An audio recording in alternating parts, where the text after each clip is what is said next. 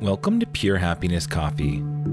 Pure Happiness Coffee is a poem, an artwork, and a community dedicated to becoming better stewards of our world's favorite beverage.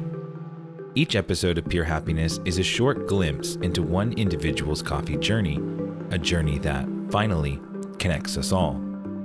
Today on Pure Happiness Coffee, I'm returning to a post about a matter of concrete a fantastic roaster out of Rotterdam located in the historic Van Nelle factory, a premier example of constructivist architecture and what became known as the international style.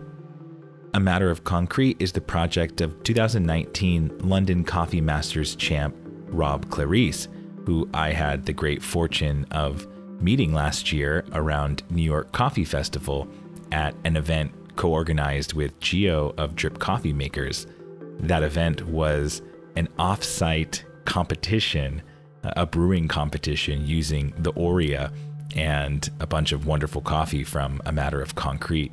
It was a, a really great time and so cool to see some of the highest level brewers on the planet just hanging out, uh, drinking some beers, having some pizza, and and throwing it down.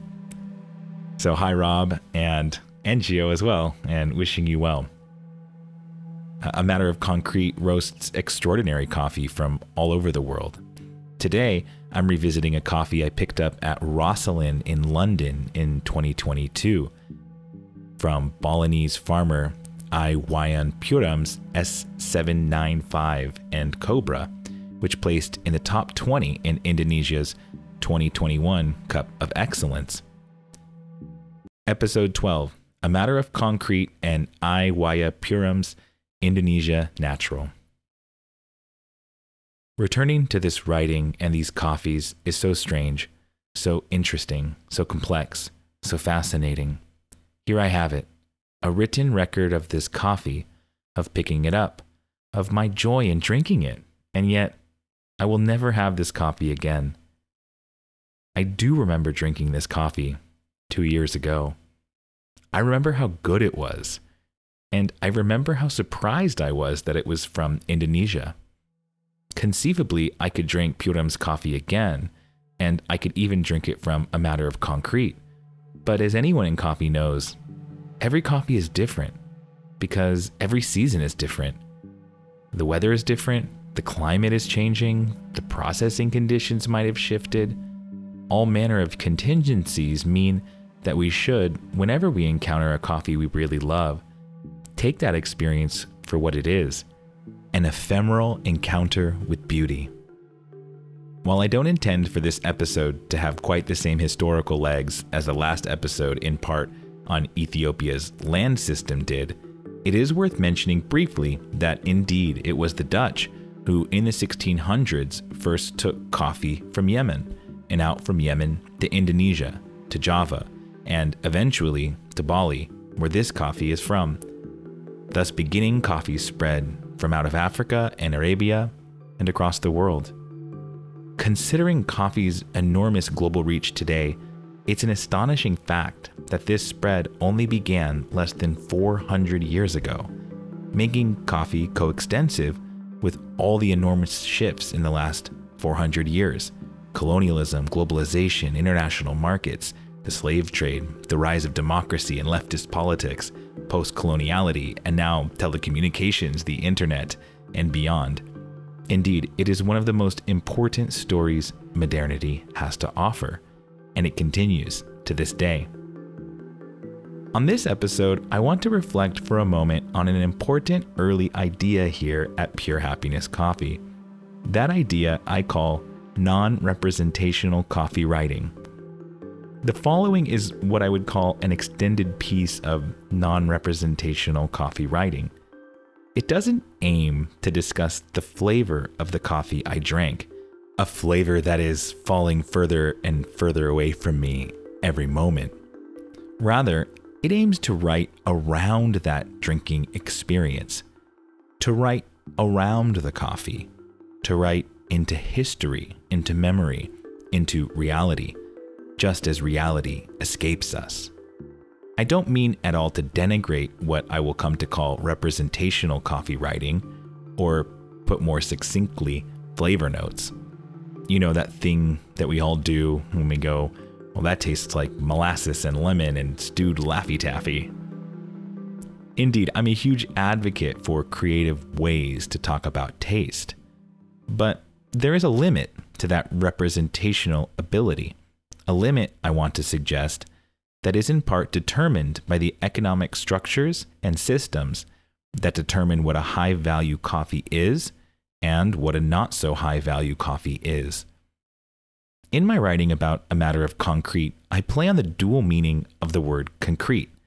It is both a building material and a word that means something like material, like a concrete thing is exactly what it is. When we want to come down from the world of abstractions, we say, please give me something concrete.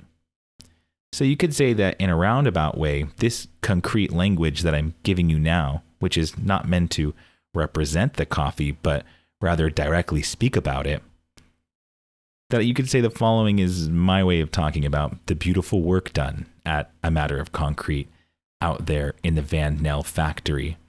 A way of speaking that isn't always so direct but a way that mimics the sweeping facade of the Van Nelle factory itself. That factory and its beautiful glass and steel curtained walls opening to the light and to the water and to the outside was part of an international movement in architecture that, like Bauhaus before it and the concrete brutalism to follow, was concerned with stripping ornamentation from architecture. Not to leave it naked, but to leave behind beautiful, functional, recombinant forms that could easily be built around the world in a variety of economic conditions. The big, repeatable forms used by modernism have their basis in both beauty and socialist commitments to improving the lives of workers, of proliferating a form of architecture made from cheap materials like concrete that could circle around the world. And it did. And also, it was born out of a dream of industrialization that might be a way toward greater social equity. And at its best, I think at the highest levels of coffee, like those achieved by a matter of concrete, a part of that avant garde spirit, one committed to excellence for all, lives on. While our global economic system might not allow that dream to proliferate very widely, I do believe that these radical roasters bring to light the exceptional beauty of coffees from around the world in a way that may cause us to rethink just what coffee has been and can be. When I began Pure Happiness, I did so primarily as a writing project, and I intended to bring my poetic and philosophical education to coffee because, like it has the world, coffee had infected me with its luxurious aroma and compelling history. Now, the specialty coffee world prides itself on the extraordinary flavors super high level coffee has to offer its imbiber, and I'm certainly drawn to the kaleidoscopic beauty of an amazing cup of coffee, like this one I'm trying to remember from A Matter of Concrete, from Indonesia, from Parum trying to remember it as it flits away into non existence, and as it returns in strange vicissitudes like a ghost on the periphery of vision. But I will admit that I'm somewhat suspicious of the way that we talk about taste, and maybe the way we talk about memory as well. In specialty, I think taste is discussed in two main ways. On the one hand, you have taste discussed in relationship to score. For example, this coffee was around an 87.8. And on the other hand, you tend to have taste discussed relative to notes. For example, the notes repeated below lavender, rosehip, orange. The first kind of tasting, the scoring one, I'll call for now informational. The second kind, the metaphorical one, where we taste things that aren't there or taste like things, I'll call it representational.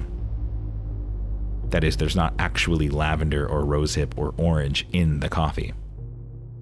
Most discussion of coffee is determined by these two forms of taste the informational and the representational. Now, we can say a lot about why this is, but put extremely reductively, the standards of informational taste, that is, the standards for scoring, were invented in the 20th century as a way to grade coffee. First, in order to determine that it would be suitable for commodity trading, then for other metrical forms of analysis. Part of this had to do with the rise of telecommunications. Commodity markets developed alongside more rapid communication, communication that in the 20th century became much faster than the slow movement of actual physical goods. This meant that deals on coffee and other products could be made much, much faster than parties on either end of that transaction were able to judge the qualities of the materials being traded. Think about it. This was actually unique in world history. Every communication prior to the development of telecommunications required a literal human to human contact, or a letter, or a smoke signal, or, well, a pigeon carrying a note, which was admittedly pretty fast. And the telecommunications revolution was identical with what I would call the information revolution. Indeed, telecommunications, phones, the internet, etc., only work because of the invention of information theory by Claude Shannon in the early 20th century. That is, a mathematical measurement of the amount of information necessary to send a desired signal. The standards of tasting that score coffee are really a kind of information theoretical protocol with the primary purpose of ensuring that a given coffee meets a low bar for tradability. The signal being that it will be able to be traded, and the score being that threshold that it has to cross, the amount of information necessary to be used in that market. Now, in specialty coffee today, that utility has been reversed. Today, scores still serve that function, but they also now serve a different one. They're also indicators of high value. That is, they tell auctioneers and buyers what might end up being a very high priced coffee. And when that is known, as we've seen recently, that price can end up very high indeed. A little more to the point, what this has done is make the difference between, say, an 84 point and an 86 point coffee huge, especially for a grower, many of whom are operating on currencies and in values that are much lower than the buyers who are distributing the coffees around the world. Indeed, the difference between an 84 point and an 86 point coffee can make or break a grower's year. And that space of difference isn't always as precise as we'd like. Indeed, there's a lot going on in coffee today, specifically meant to raise a given coffee just a couple of points because it is so lucrative to do so. However, not every grower has access to the kinds of methods that are being used to raise those scores. Things like post processing methods and washing and processing yourself at all. This is a place we start seeing a lot of what I would call structural economic problems in coffee. For example, imagine there's a green coffee buyer from the United States who purchases coffee in Bolivia and sells it back in the US. And then there is the rural Bolivian farmer growing coffee and selling cherry to that buyer. Now, that rural farmer has been living in a disadvantaged economic situation for likely decades. A situation of asymmetrical power relations and asymmetrical currency values that makes it such that it would be very difficult for that farmer to ever accumulate the amount of wealth necessary to, let's say, build their own wet mill or processing facility, or even gain the education necessary to learn about the markets that their coffee is being sold into. And from a business perspective, it's actually incentivized for that buyer of coffee cherry not to educate that farmer, not to help them build the infrastructure necessary to process their own coffee, wash it, etc., etc. In part because so much today depends on that space between the 84 point coffee and the 86 point coffee. So if a buyer can buy cherry that would be if processed very regularly, yield about an 84 point score. But you could make a lot more money if you could buy it and raise it two points. Well, certainly you're not going to teach that farmer how to raise that two points themselves unless we're living in an idealistic world where these business people are, are altruists. Rather, if you're continuing to make a profit, then you are incentivized structurally, I mean. And I mean this like beyond the kind of vindictive way we like to think about maybe how business people are. I mean this just structurally, that it makes sense in business for this buyer not to give that grower access to the means of producing their own coffee.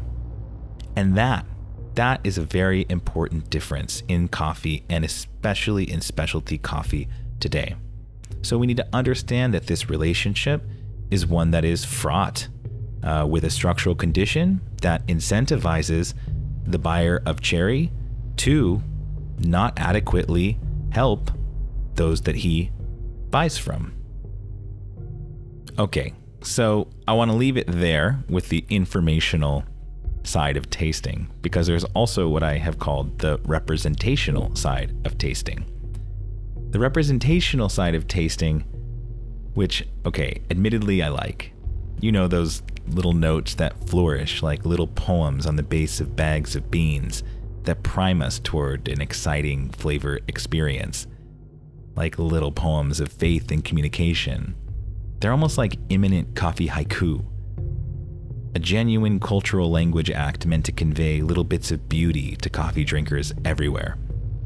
I even once had a friend, Josh, at Lucien Coffee, give me a bag once with a, a proprietary coffee haiku he wrote for me on it. Thank you, Josh. Lavender, rosehip, orange, to refer back to the AMOC. My non representational coffee writing, by contrast, is anything but succinct. It is meandering, complex, and non teleological. It's always falling victim to detour. It never quite arrives where it's headed. It always finds in the taste of something a whole invisible world not present between me and my tongue, between the liquid and my body. That's because while taste might be one of our most cherished personal experiences, a lot of what we taste is occurring somewhere very far away. And I strongly believe that the experience of taste and the one that we have as a personal experience is valid, I also believe that it's constructed in relation to forces of history, power, economy, and culture, and things that happen really far away from us. And that goes for identifying this or that note as much as for saying this or that coffee is good. Now, I don't mean that my form of writing is a solution to the problem of taste, but rather, I do view it as a playful exploration of the outside of taste, that taste is nevertheless determined to by. This non representational coffee writing is about stimulating us to a kind of thinking about taste and thinking about our situation of coffee, a kind of thinking that isn't possible on the bottom of the bag, maybe. This writing, this thinking, this exploration of memory and history, coffee and reality, culture and economics. This is a writing meant to be as poetically captivating as it is informational. And it's my dream that by meandering together in these wilds of language and thought, while accompanied by the world's most excellent coffee, that we will discover just how to make this all better, to make this all more beautiful, and to make this all more equitable. April 20th, 2022. A striking and gorgeous Indonesian natural from a matter of concrete out of the Van Nelle factory in Rotterdam. Like the famous grain silos of Buffalo, the city from which I now write, the VN factory is an early example of concrete's utopian vision of form and functions unity. I absolutely love AMOC's cylindrical packaging that revolves coffee into an unexpected but useful shape.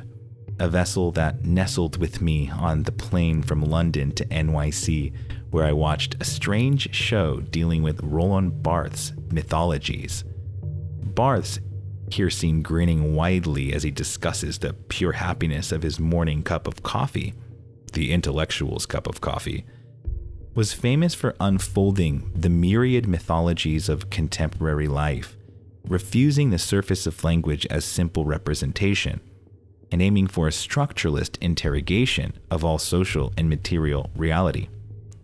In Writing Degree Zero, his most succinct discourse on writing and style, Barthes finds in the poetic word what he calls a superliterary magic and power that shines forth whole, because the poetic word can never be untrue. It shines with an infinite freedom and prepares to radiate towards innumerable uncertain and possible connections. Here, words, and hence writing, take on a zero degree style with the explicit poetic purpose of creating activity that leaps beyond the merely referential function of language. The poetic word, therefore, like the silo or the new objective factory, is a concrete actuality, a matter of concrete, you might say. That kind of poetic word is the one Pure Happiness Coffee hopes to keep tracing on this electronic material medium that seems to appear on these screens, but that is in fact a gathered node of magic and power traversing time, space, and all the forces of nature. Such a word has an infernal and interminable relation to sense experience, as this Balinese coffee from farmer I. Wayan Parum makes its way into my body, first as aroma, then as becoming. I slip into an intoxicated poetic mood, overcome by concrete particulars. 1300 MASL, S795, and Cobra, natural, 300 grams, 22 3 2022. Lavender, rosehip, orange, roasted for filter, specialty coffee, 009 1. These moments of pure happiness among the violent topography of history's manifestation in us offer a simultaneous translatio, enduring and more powerful than trauma, because it is this consistent inconsistency on which our subsistence depends. An aleatoric point of the unpresentable became ever the more invisible the more we drove, the more that became less, as in demonstration of Zeno's paradox, where the forms of our imagination occasionally feel eternal, immobile, fixed, and yet, at any moment. Thank you for listening.